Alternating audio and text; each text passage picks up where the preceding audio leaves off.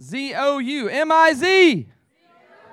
All right, that's what we say out in Columbia. So it's good to be here all the way from an hour away in Columbia. Who's our farthest away here to, uh, this weekend? Is it Florida back there? Yeah, those Gators. All right, we love you, Gators. Not in football, but in brotherhood in Christ. We love you very much.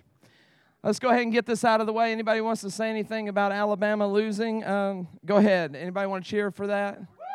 All right. All right. Very good. Yeah, we'll see y'all next year. Anyway, um, this one's better. Okay. All right. Oh yeah, this, this one's got the spirit. RJ, this is the one with the spirit. Um, I've been praying a lot. Probably I've prayed more for this particular lesson than I can remember in a long time. And uh, a lot of that prayer happened today, but it's been in uh, the weeks leading up to this, this moment. I've been praying for all the speakers, I've been praying for myself that all of us would just kind of get out of the way and let God do whatever He wants to do. But I can't remember quite um, praying as much as I have for a lesson as I have over this particular one. And, and I don't know, my mind is kind of racing a little bit right now. I have my notes, and, and I'm going to do my best to kind of finish on time so Carol back there doesn't hurt me. Um, but I really, really, really just want the Spirit of God to do whatever it is that He wants to do tonight. And for me to just kind of do the best I can and, uh, and then get out of the way and allow Him to do what He wants to do. Um, but I want to start by asking you a question. Which would you say is worse? To have a bunch of terrible teachers at a terrible conference or a terrible retreat, and therefore no one understands anything new, and they go away doing nothing different. Okay, that's one scenario. Or having amazing teachers at every turn in every class at the particular retreat, having this amazing worship experience at this retreat and these amazing teachers, and yet everyone leaves and nothing changes. They do nothing with what was explained to them. So here you have two scenarios one, terrible teachers, terrible retreat, the other, amazing teachers, amazing retreat. But in both scenarios, the same result. And I ask you, which is worse? You can think about it one of two ways which is better, which is worse. What would you say? Who thinks scenario over here where it's terrible teachers is the worst scenario? Raise your hand. Y'all afraid to answer? Okay. What, what do you think about if there are amazing teachers, but no one did anything with what was taught? Who, who thinks that's a worse scenario? You got a little bit more brave. I want to read to you a passage, and actually, I forgot to get my clicker out of my pocket here. Fancy. Whoop. Well, there went the clicker. Okay. Listen to what Jesus says about those scenarios. In Matthew 11, 20 through 24, then Jesus began to denounce the towns in which most of his miracles had been performed. So that's a pretty good retreat, I would say, right? because they didn't repent. Woe to you, Chorazin! Woe to you, Bethsaida! For if the miracles that were performed in you had been performed in Tyre and Sidon, they would have repented long ago in sackcloth and ashes. But I tell you, it will be more bearable for Tyre and Sidon on the day of judgment than for you. And you, Capernaum, will you be lifted to the heavens? No. You'll go down to Hades.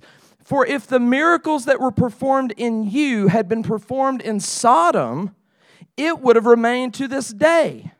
But I tell you that it will be more bearable for Sodom on the day of judgment than for you. Well, that's a way to open a keynote, isn't it?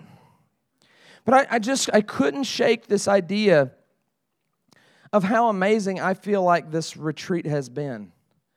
And what a good job all of our teachers have done to this point.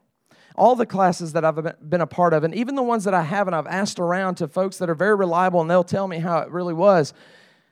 And I think that you've had the top quality teachers. I think you've had the top quality presentations of God's Word. There's no question that it's been clear and it's been energetic and it's been exciting and it's been put on a silver platter for you to receive.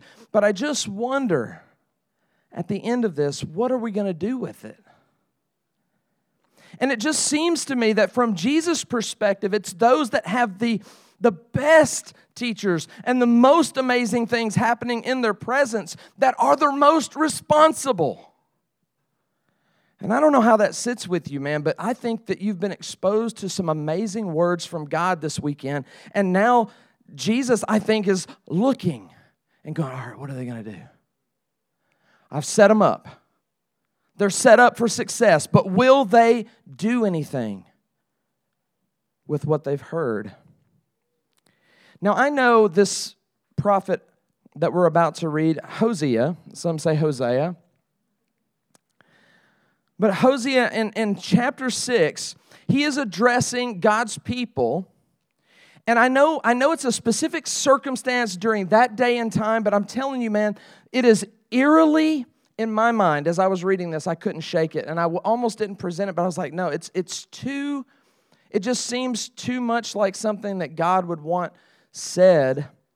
Um, before we even dive into the material, I was asked to cover it. So Listen to this prophet and tell me if this is not eerily familiar to where we find ourselves right now. And he says this In two days, he will put new life in us. On the third day, he will raise us up so that we may live in his presence and know him. Now, we've been here a couple of days, entering into our third day. And I know it's not the same. I know He's not writing to us, but I, I, I, really feel like God is saying that He can do something amazing. He can turn a people that were going in a totally wrong direction. In two days, He can turn it around. And in the third day, raise them up so that they could be in His presence and do something amazing for Him. And I just feel like that's where we sit. That we've spent two days, and now on the third day, are we going to go home and are we going to be in His presence and know Him better and then be able to serve Him and turn things around on our campuses? He goes on to say, let's try to learn about the Lord. I hope that's what you've been doing. He will come to us as surely as the dawn comes. See, there's no question about whether Jesus was going to show up this weekend. There's no question. The question is Did you show up? I know your feet are here, but are you here? Are you listening with open minds and open hearts and open ears? He says, He will come to us like rain, like the spring rain that waters the ground. I'm telling you guys, the ground is saturated this weekend. Verse 4 The Lord says, Israel, what should I do with you? Judah, what should I do with you? Your faithfulness is like morning mist, like the dew that goes away early in the day. And I have warned you by my prophets that I will kill you and destroy you. My justice comes out like bright light. Guys, he says our faithfulness is like the morning dew.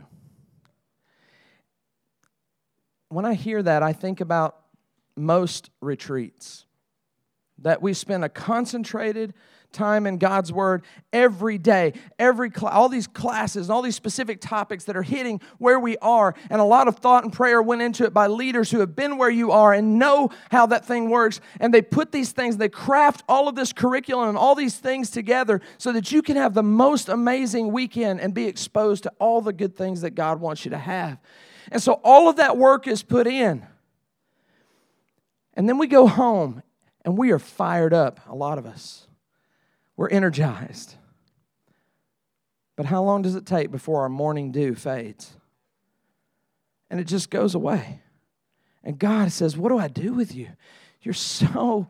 You're so wishy washy. You're so up and down. You're on fire and then you're not. And then you're on fire again and then you're not. And it's some of us live retreat to retreat or Sunday to Sunday and we, we need that next spiritual high. And the whole goal and ambition of this weekend, guys, has been to teach you how to connect to the vine in such a way where you don't have to rely on spiritual highs because you're connected to the vine all the time. In verse 6, he says, I want, listen to this. This is what God says he wants. I want faithful love more than I want animal sacrifices. I want people to know me more than I want burnt offerings. But they've broken the agreement or the covenant as Adam did.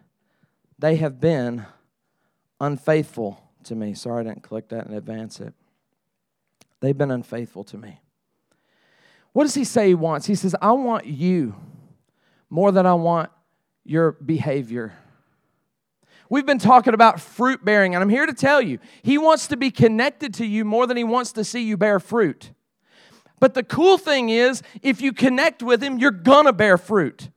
But He's not interested in you just starting to behave better and do more things, be more, be more uh, attentive, in classes and, and to come to more cross chats and to bring more guests to cross chat and all those kind of things that we want. Certainly, those are all good things to do, but I'm just here to tell you that God wants you more than He wants the things that you're going to do.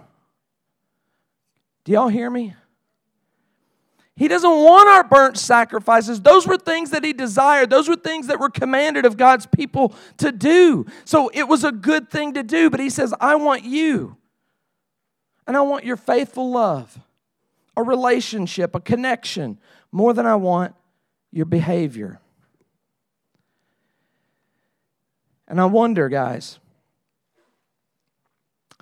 you know, there's there's a the passage that you've heard a lot of times. It's in all the studies that we go through with people. There are terrible times. There will be terrible times in the last days, right? And then he gives this list of horrible things that are going to happen. One that I think gets often overlooked is down in verse 7.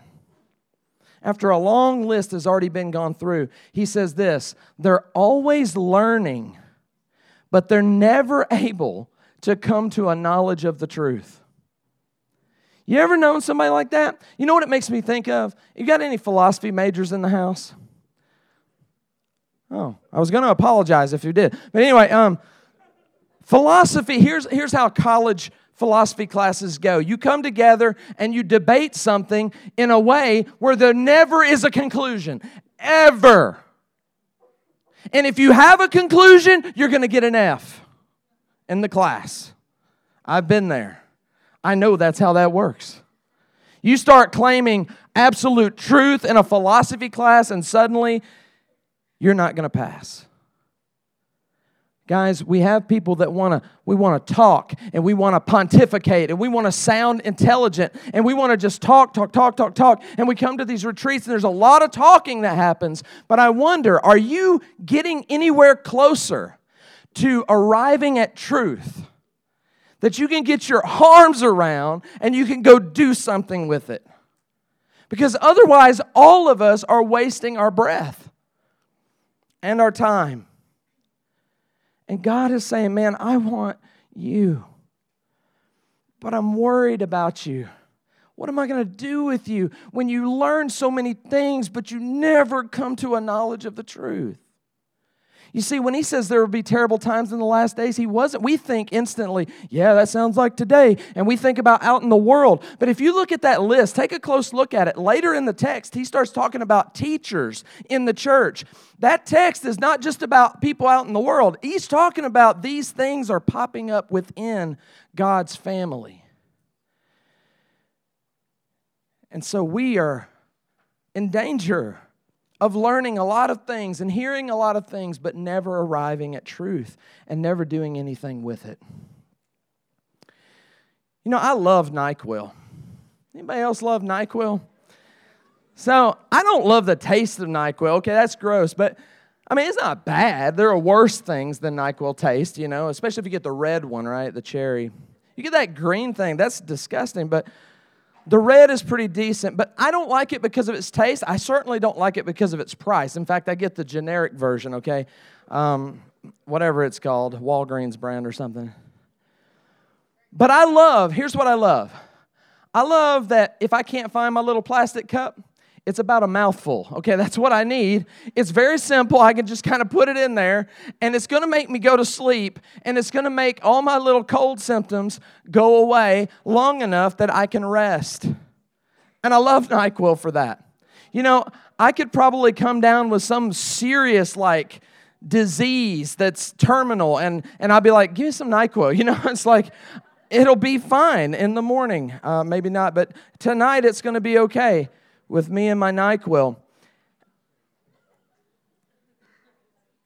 But you know, there have been times in my life when I tried to treat my problem with NyQuil, and I woke up the next morning and I was worse. I was no better, I was worse. And what did I have to do? I had to actually get up and do what I hate to do more than most things, and that is call a doctor. I hate that.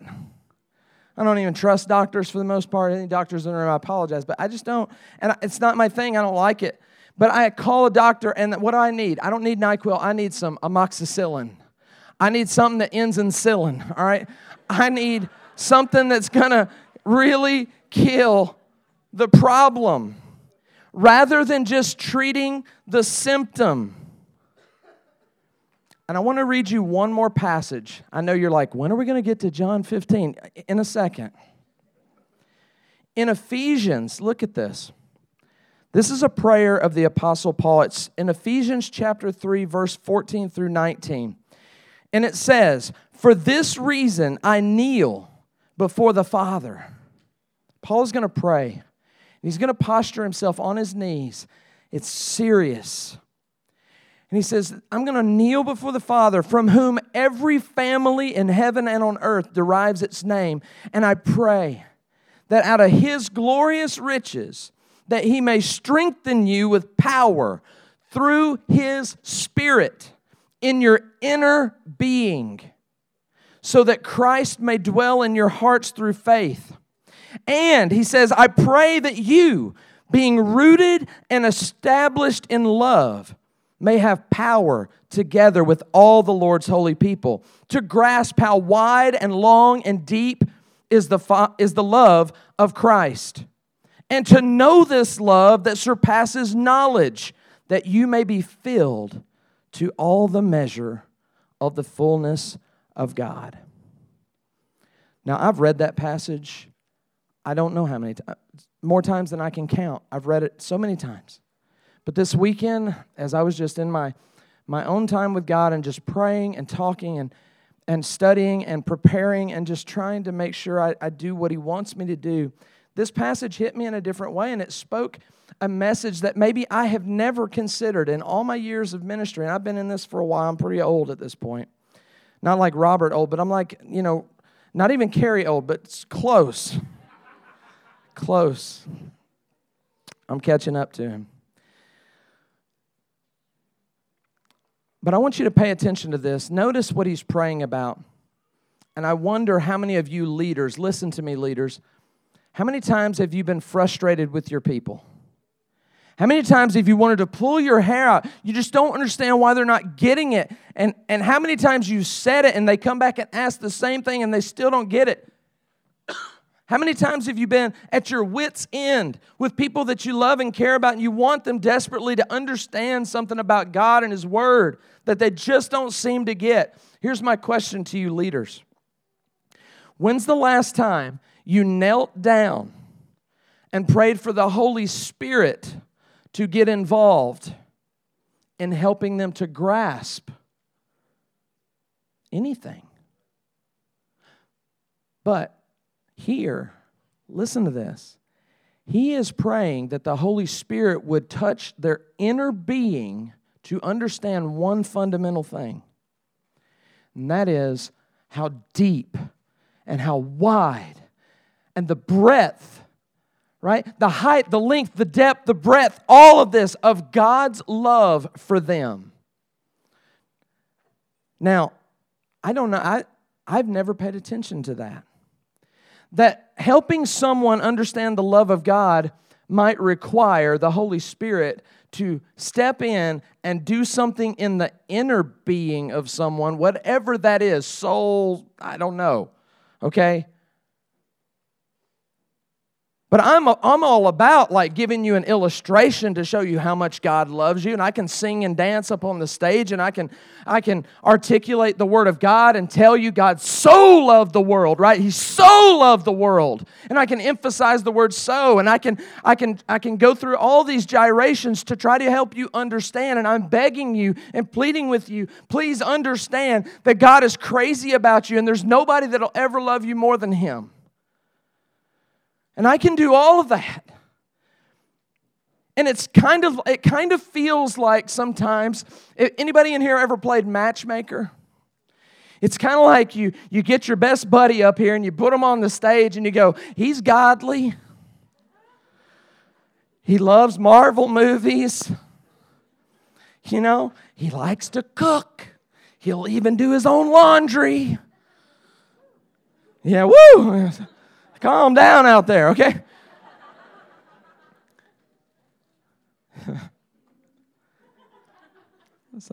but you you get up and you try to talk and you tell them you're like man you give them the whole resume.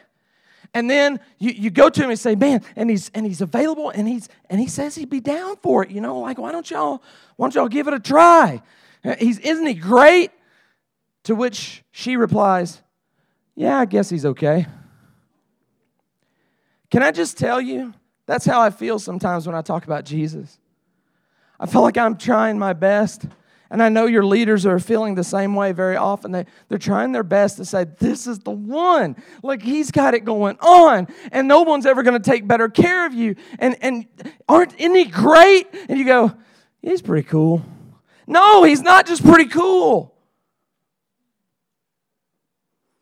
But I'm, t- there's something about it. it. Just like me trying to set up my buddy with some girl, right? And I think I, I'm playing matchmaker. Just like when that happens, guys, it doesn't matter how good of a job I do, how persuasive I am, there's got to be something that happens on the inside between those two. Some spark has to happen. And it's hard to explain. And so, as we begin this morning, or this morning, this evening. It's been a long day.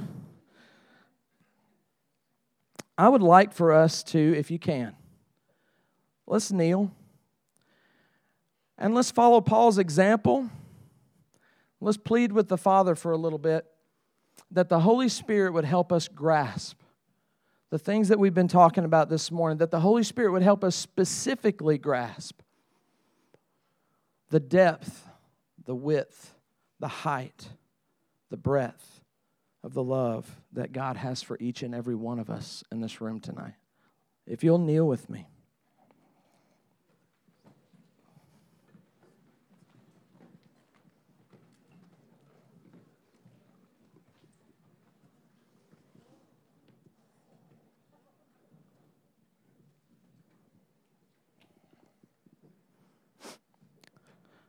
Father in heaven,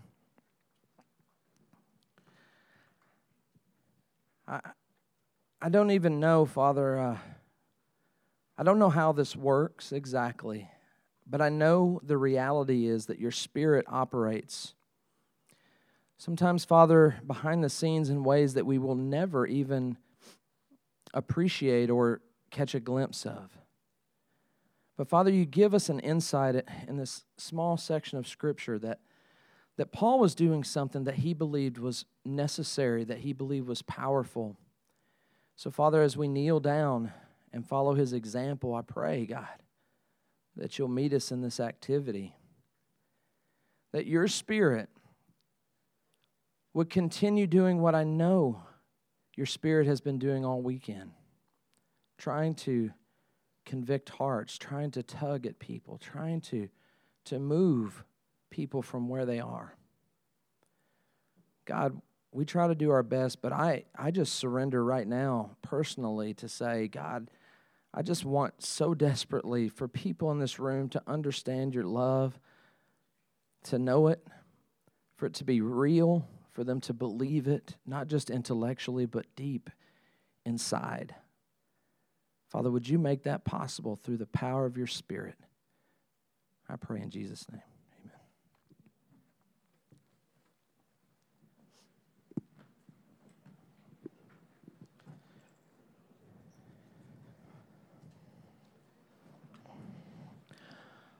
Let's look at John chapter 15. And this is starting in verse 9, and we'll read to verse 17 and then dive in and see what God has for us.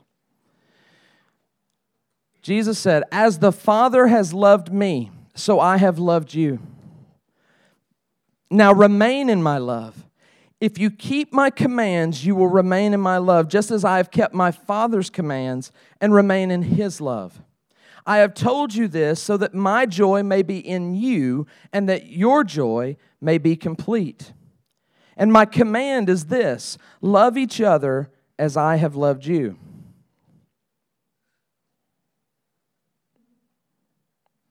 Can you advance it for me, please? Greater love has no one than this to lay down one's life for one's friends. You are my friends if you do what I command. I no longer call you servants because a servant does not know his master's business. Instead, I call you friends. For everything that I learned from my Father, I have made known to you. You did not choose me, I chose you and appointed you so that you might go and bear fruit, fruit that will last. And so that whatever you ask in my name, the Father will give you. This is my command love each other. Now, I went to um, Wendy's earlier, and um, so yeah, I went to Wendy's with my good friend Michael Collins, and we grabbed some lunch. And you see the two drinks. That's mine and uh, Michael's drink. Now, if you know anything about my friend Michael Collins, he is a, um, a former professional eater. okay, is that what you're called? I don't know. Um, but no, he would like enter these eating contests and and he would try to eat more than anybody else faster than anybody else and so this man here's the bottom line he can put away some food okay now in my older age, my appetite has started to diminish. So I don't really eat like I used to. Like, you know, I used to maybe be able to try to keep up with Mike, not anymore. But this man's professional. And, and this is such a funny thing that happened. I'm at the drive through. I'm the one making, you know, placing the order for both of us. And so I place my order. And what do I do? He goes, uh, Would you like to biggie size that? And I'm like, Yeah, I would like to biggie size that. I want a big fry and I want a big drink and I want a big burger, right? Or a big chicken sandwich is what I got. But it was this massive sandwich, right? And then he's like, All right, what do you want, Mike? And I just let him order for himself. And he's like, What was it called? He wanted the son of a baconator. I didn't even know that existed. It's, it's, it's like the tiny version of the baconator.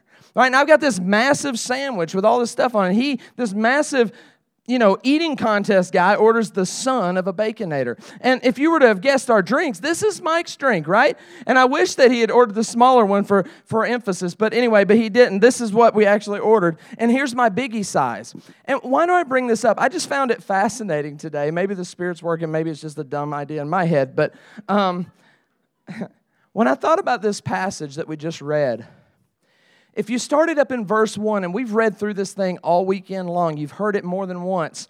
But something I don't know if you've noticed Jesus starts by talking about us bearing fruit. Then he takes it up a notch and says, I want you to bear more fruit. Then he takes it up another notch and he says, I want you to bear much fruit. He doesn't stop there. He takes it up another notch as he continues in his story and he says, I want you to bear fruit that will last. So every time he ups the ante, every time he supersizes it, or he biggie sizes it, or he sonic sizes it, or he Whatasizes it, right? That's what the Whataburgers do, I think.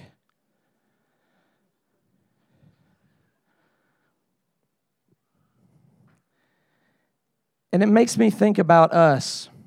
It occurs to me That this is what Jesus has been desiring for you all along.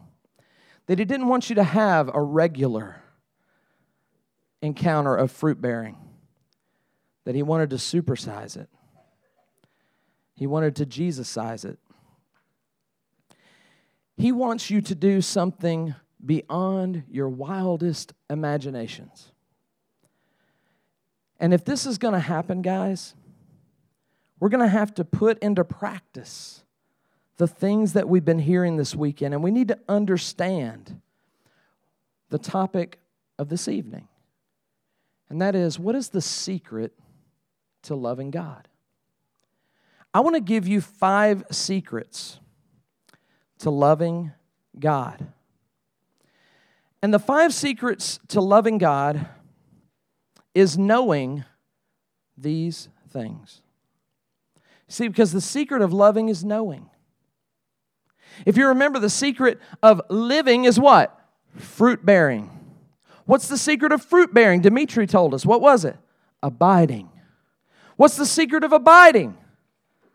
Obeying. What's the secret of obeying? Loving. And here we are. What's the secret to loving? It seems to me that if we could if we could get the secret to loving, then all the other dominoes will begin to fall and we will end up with the secret of life and that is fruit bearing. And we're going to do this amazing Jesus-sized type of fruit bearing. But we've got to get this on straight. The five secrets to loving God is knowing his number 1, write this down. His compelling love for me. Now, we've been talking about this. In fact, Paul says he got down on his knees and prayed that the Holy Spirit would get involved so that you couldn't miss it, so that he would get involved and make sure you understood the C, so that you would understand this compelling love and that it would, in fact, compel you. Y'all seen the, the memes, right? The pictures, relationship goals. Y'all seen those? Pretty amusing. When you think of the love relationship between God the Father and you think about his relationship with his Son, Jesus Christ, what would you rate their love on a scale of 1 to 10? Hold up your, hold up your answer on your hands. On a 1 to 10 scale, 10 being the highest it could be, what does the love relationship look like between the Father and the Son? Show me. There's not many people holding up anything other than 10. If you had extra fingers, you know, that'd be cool. I mean, you'd be like a master pianist or something. But I mean, but you would probably hold up those other fingers. They're off the charts, right? It's not even a 10 doesn't even justify it. There's no greater love between the, between anyone than between the Father and the Son. That's what makes this next verse that we began with tonight for, for this evening's topic, verse 9, that's what makes it so mind boggling. Listen to this. He says, As the Father has loved me, so I have loved you. Now remain in that love. You ever thought about that? He doesn't just kind of, sort of interested in you wanting to start talking. He's not interested in dating you. He wants to put a ring on it. He is sold out, head over heels in love and crazy about you. As the Father loved Jesus, that's how He loves you and me. Now, here's our problem we can't even grasp that. That is a supernatural truth that I believe Paul would say is only spiritually discerned. I think it's, it's something that the Holy Spirit has to be involved in. And I'm praying hard that He'll get involved in such a way and that you'll open yourselves up to that so that this love will grip you, that it won't take another retreat to refire you up because you will know the love that we're talking about and it will be your driving force. In Second Corinthians, chapter 5 verse 14 paul says as much he says the love of christ and i love this New American Bible, Revised Edition, because it says it's the only one that uses the word impel. Now, that's different than impale, okay? We're not t- talking about sticking somebody through their head with a spike, okay? We're talking about, you know, there, there are several pels, right? There's compel, there's propel, and then there's impel. And impel, out of all of them, I think best describes what's going on. It's this internal force that drives us. It says, For the love of Christ impels us once we have come to the conviction that He died for all of us. You see, but I wonder. I, I think it was Carrie that said, It will be obvious was it Carrie? Maybe it was not Carrie. Anyway, it will be obvious. Maybe it was Robert. It will be obvious when you're connected to the vine. By the way, you're connected to some kind of vine. You're either connected to Jesus that's going to produce really amazing fruit that people are going to want to have something to do with, or you're going to connect to these false vines that are going to produce rotten fruit that no one's going to want to have anything to do with. But it's going to be obvious when you're connected. But he says, once you're convinced, that's when, once you're convicted, that's when this love will impel you to bear fruit. But not until. If it's your parents' faith, if it's your leader's faith, and they're having to pull you and drag you, you haven't caught on yet. Ain't nobody got to tell me to come up here and preach about Jesus. Nobody has to pull my teeth. Uh, you know, pull was the phrase pull teeth to get me to do this. Uh, pull my teeth. That was weird. But anyway, nobody's got to pull teeth to get me to do this. I want to do it. I can't help but do it. You can get there, but you've got to come to an understanding, I think supernaturally so. Retreats like this can be the ground where that can happen if you'll open yourself up and ask God to do it in First uh, John chapter 4, verse 16. It says, So we have come to know and believe. Notice this. He says, We have come to know and believe. See, some of our problems is you know. You, you know God loves you, right? Let me watch this. Let me try this out. God loves you. Say, I know. You know, right? You heard that before, right? But do you believe it? Once he says, We've come to know and believe the love that God has for us. God is love, and whoever abides in love abides in God, and God abides in him. I love the Passion Translation here. He says, We have come into an intimate experience with God's love, and we trust in the love. You see, I've heard Robert say this before, maybe you have, where he says, He asked a crowd this size, Who believes in ghosts? And about half the hands will go up, I guess. I don't know who believes in ghosts? But then I change the question just slightly and go, how many of you trust those ghosts? It's a different question, right? And so I think, I wonder, do you trust his love? Do you, do you know it to be true in your inner being? Or are you absolutely convinced? Or do you think he just kind of likes you?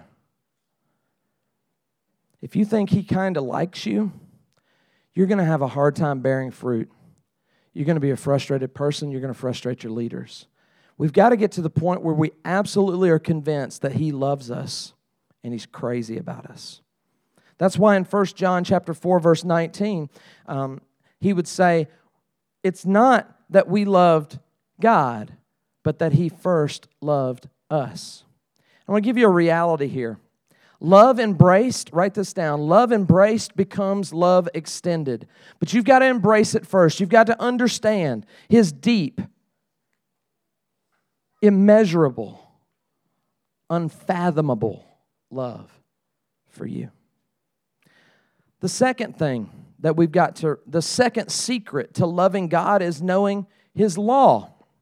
If you look at the, the very next verse in John chapter 15 and verse 10, Jesus says, If you keep my commands, you will remain in my love, just as I have kept my Father's commands and remain in his love. Jesus is not this dictator up here demanding that you keep his commands, but not willing to do the same thing himself. He says, Just like I kept my Father's commands, if you keep my commands, you're going to stay in my love, just like I stayed in my Father's love by keeping his.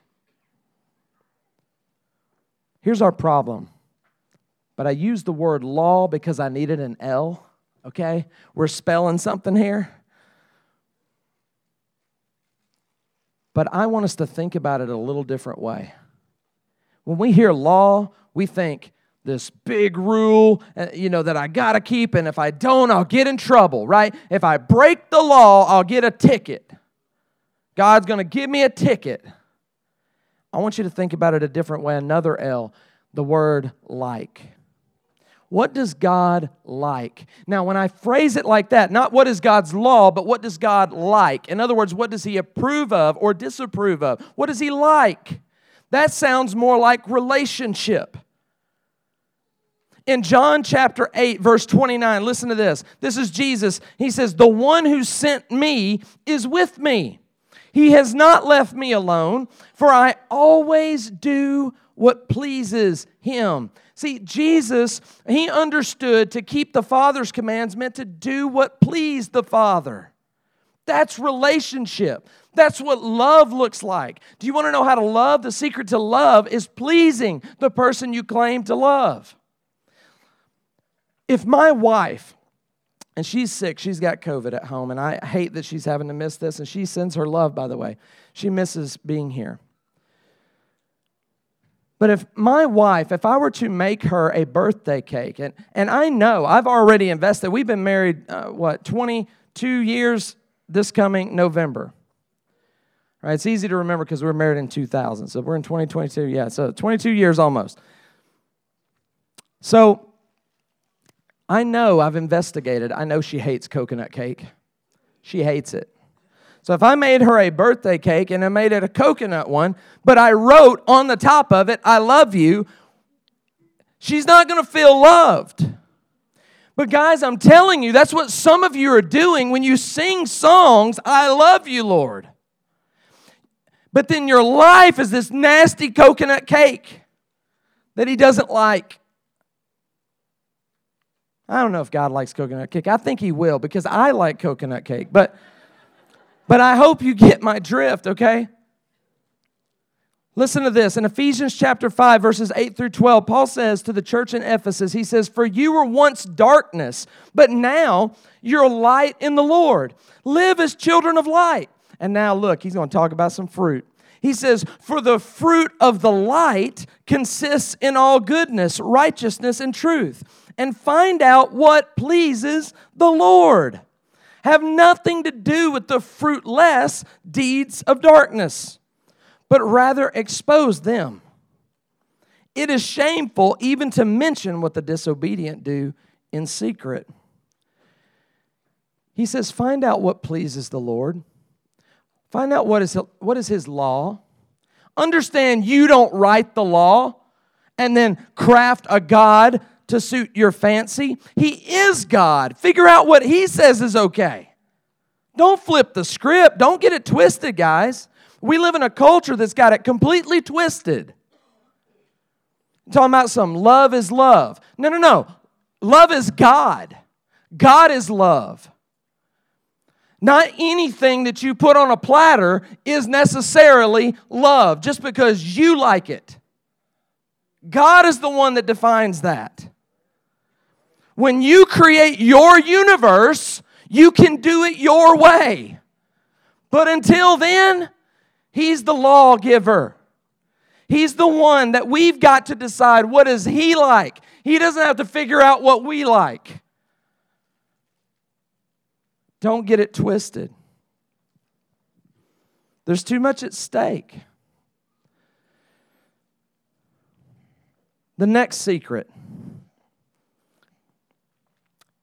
to loving God and loving his people by the way not just loving him you can't you can't separate those two concepts But the secret to loving is knowing his objective. In John chapter 15, verse 15, he says, I no longer call you servants because a servant doesn't know his master's business. Instead, I have called you friends, for everything that I learned from my Father, I made known to you. He says, I'm going to put you hip to the plan. I'm not going to keep you in the dark. You're going to know everything that I want to do. And here's the cool thing. Guys, that's one of the biggest secrets to loving God. Because you see, when you know what someone's up to, you know what their agenda is, and you are for that agenda, like you approve of it, and it's good, and it's righteous, and it's holy, which, by the way, God's agenda is all of those things, then it's easy for me to go, yeah, let's go. I'll follow you. What is God's agenda? What is his business? You see, you are very, very, very privileged to know what you know and to be exposed to what you're exposed to. Listen to what Jesus said in Matthew 13, verses 16 through 17 to his disciples. He said, Blessed are your eyes, guys, because they see and your ears are blessed because they hear. For truly I tell you, many prophets and righteous people before you, okay, longed to see what you see, but they didn't see it. And they longed to hear what you get to hear, but they didn't hear it. You see, when I say the ground is saturated Guys, you are hearing and ex- being exposed to things that there were angels that longed to look in those things. We don't have that text up there, but that's scripture too. Angels long to look into it. Prophets long to, to see these things and to hear what you're hearing, but they never got to. And you're like, yeah, that's pretty cool. That was interesting. No, it's not just interesting. It's not just cool. It is everything. It's why you're on this planet. And I beg you to open your eyes and open your ears and let the truth of God come in. You know, in Revelation chapter 21, 1 through 5, it says, Then I saw a new heaven and a new earth. Here's God's agenda, by the way a new heaven and a new earth. That's his agenda. One that doesn't have natural disasters anymore, by the way. None of that crap. No more flooding, no more earthquakes, no more tsunamis, no more tornadoes. None of that stuff. A new heaven and a new earth is his agenda and his objective. He said, For the first heaven and the first earth had passed away, and there was no longer any sea. I saw the holy city, the new Jerusalem, coming down out of heaven from God, prepared as a bride, beautifully dressed for her husband. And I heard a loud voice from the throne saying, Look, God's dwelling place is now among the people and he will dwell with them. They will be his people, and God himself will be with them and be their God. And he will wipe away every tear from their eyes. There will be no more death, no more mourning or crying or pain or suffering, for the old order of things has passed away. He who was seated on the throne said, Who's on the throne? Jesus. Jesus said, I am making everything new. Then he said, Write this down, for these words are trustworthy and true. And you can snap at that one. Yeah, that's Jesus, man. If you can't get behind that agenda, I don't know. I don't know what to say. Who doesn't want things to be new? Who doesn't want suffering to end? This is his agenda. The very thing that so many atheists want to criticize God about, that he allows all this suffering and all this evil and all these things. Do you understand that everything he is doing is to put an end to all of it?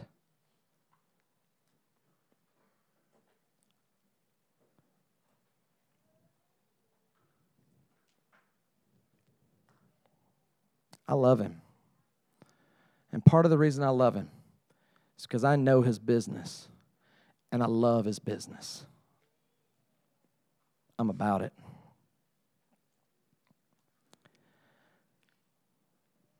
The fourth secret to, to loving God is knowing his standard in John chapter 15, verses 12 through 13, he, he continues and he says, My command is this love each other as I have loved you. Greater love has no one than this, to lay down one's life for one's friends. Let me just tell you something. If you're going to love God, then you cannot call it love, but water it down or bring the bar down from where Jesus put it. Now, this is where it's going to get real for some of you guys. Raise your hand if you've ever been hurt by someone. Keep your hand up if it wasn't just some kind of hurt, but it was like a deep hurt that you have had a hard time shaking, maybe never have shaken it. Keep your hand up if you can be honest about that.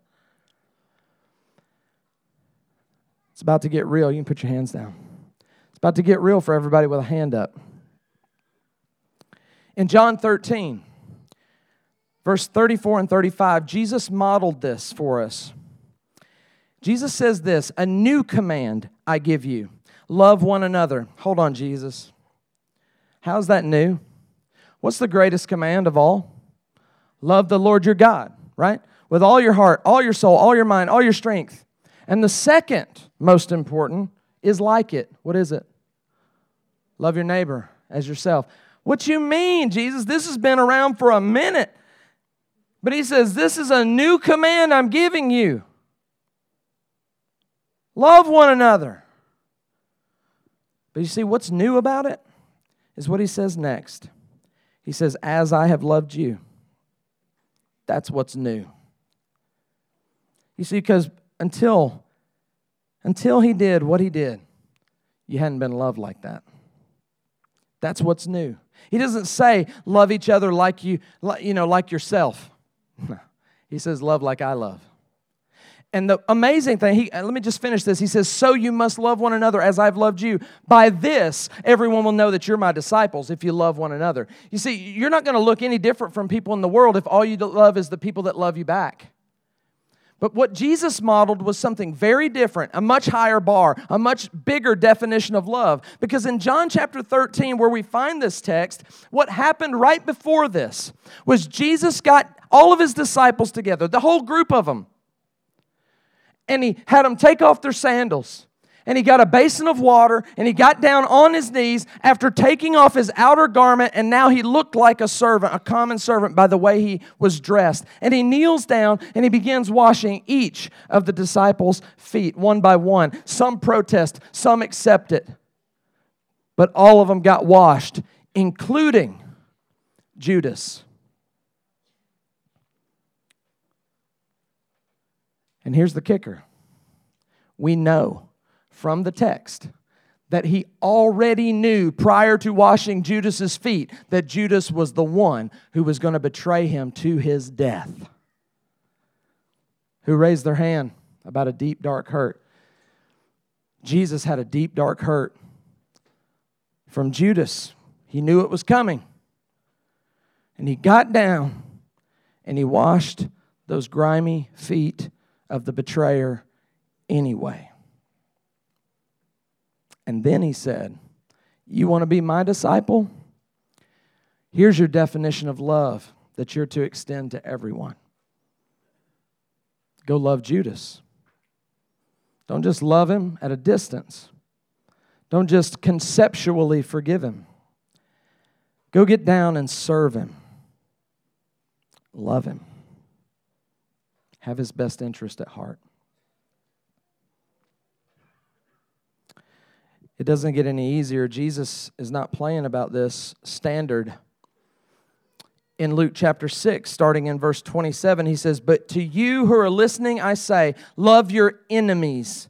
Do good to those who hate you. Listen to these words. Please hear. Don't tune out. I know this is, you don't want to hear this. Some of you don't want to hear it, but you need to hear it. Listen to this. Do good to those who hate you.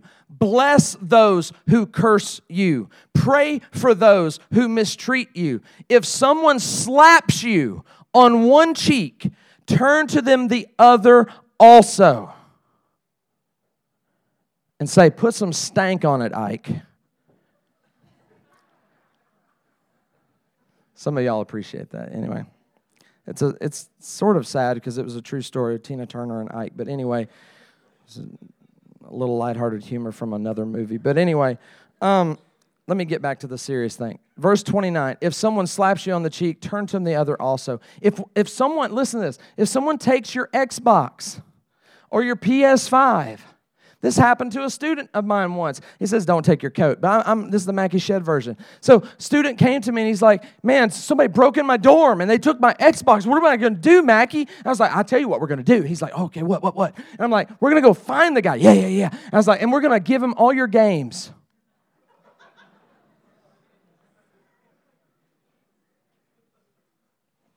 I believe Jesus. Do you? I think that's what I'm supposed to do. That's not very American. You violated my rights, I'm going to stand up and I'm going to tell you. Jesus says, someone slaps you, let them hit you again. If someone takes your coat, don't, uh, don't withhold your shirt. Give them your shirt. Give to everyone who asks you. And if anyone takes what belongs to you, do not demand it back. Oh my goodness, why? I don't like this. Do to others as you would have them do to you. If you love those who love you, what credit is that to you? Even sinners love those that love them. And if you do good to those who do good to you, what credit is that? He's saying, you, what do you want a cookie? Like, who cares? Everybody does that. Even sinners do that. Verse 34 And if you lend to those from whom you expect repayment, what credit is that to you? Even sinners lend to sinners expecting to be repaid in full. But love your enemies. Do good to them and lend to them without expecting to get anything back. Then your reward will be great, and you'll be children of the Most High because He is kind to the ungrateful and the wicked. Be merciful just as your heavenly Father is merciful. Where's the standard? Well, it's way, way, way up there, way far away from where I'm at, okay? I'm not saying I got all this under control, okay? I struggle with this. This is one of my least favorite passages, but I have to preach it because it's what Jesus said. We need to wrap our minds around this, man. That if we're gonna if we're gonna have a secret to loving, then you can't change what love looks like. Jesus showed us what it looked like. He told us what it looks like. And now you don't get to do something different than that and call it love. The secret to love is holding to his standard and his definition. Love the unlovable, the ones that hurt you the most. Maybe even wash their feet. And finally, the fifth secret to loving God is knowing his election and we finally spelled something. This is how you get close to God.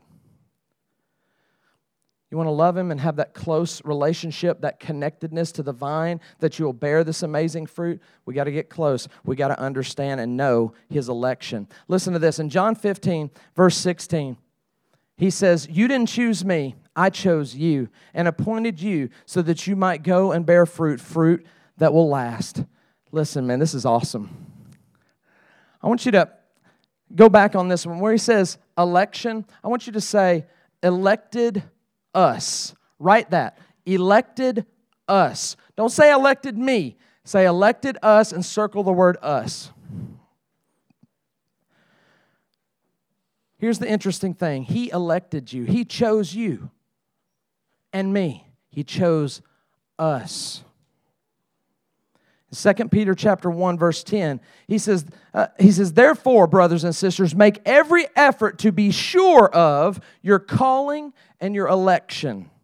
For by doing this you will never stumble into sin. Guys we are more worried about who's elected to the white house than we are worried about what's happening in our house. Fair we, we think that somehow if we get the right person, who is that? I mean, is Jesus going to come back down? You know, is he going to like set up shop in the White House? Because if that doesn't happen, you're not going to have anybody that's really worth much, okay? We're all bums. We're all going to mess it up. Why are we so worried? Why do we want to fix? Do you ever see Jesus? I just don't. I just don't see him going, you know what? What, what are we going to do, guys, to take over this Roman Empire and make it Christian? What did he do? He took 12 men, he showed them how to be like him. He gave them a mission, he gave them a purpose. He sent them out to go meet with 12 more men that would meet with 12 more men that would meet with 12 more men. That's the master's plan of evangelism, not to have this, this giant overtaking of a government and overthrowing this thing and having this Christian ideal. If that's your approach, I think you're going to be frustrated from now until the day you die.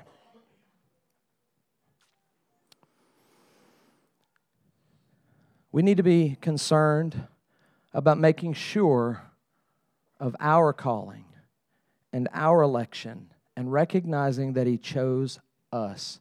I want to end with this thought.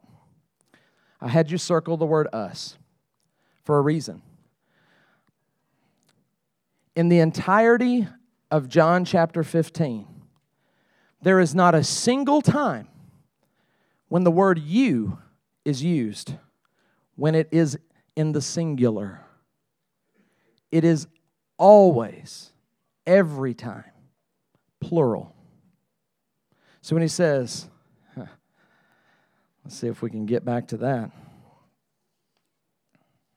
I want to read this to you. Boy, there's some notes right here. As the Father has loved me, so I have loved y'all. Alabama, right here. Okay, y'all.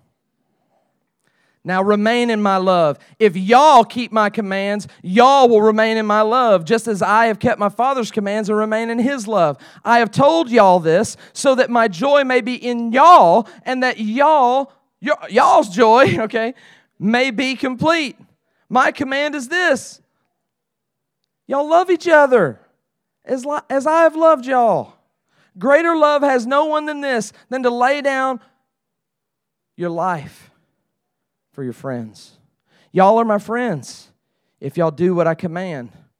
I no longer call y'all servants because a servant doesn't know his master's business. Instead, I have called y'all friends. For everything that y'all learned from my father, I have made known to y'all. Y'all did not choose me, I chose y'all and appointed y'all so that y'all might go and bear fruit, fruit that will last. And so, whatever y'all ask in my name, the Father will give y'all. That's cool, isn't it? I say all of that to all y'all because we're meant to do this together. You're not supposed to be a lone ranger. You're supposed to go out and bear fruit together and help each other in the pruning process. And we're supposed to do this together. Help each other get close. Listen to this come near to God and He'll come near to you. And that's a promise that you can take to the bank. I love you guys. Thank you for your attention.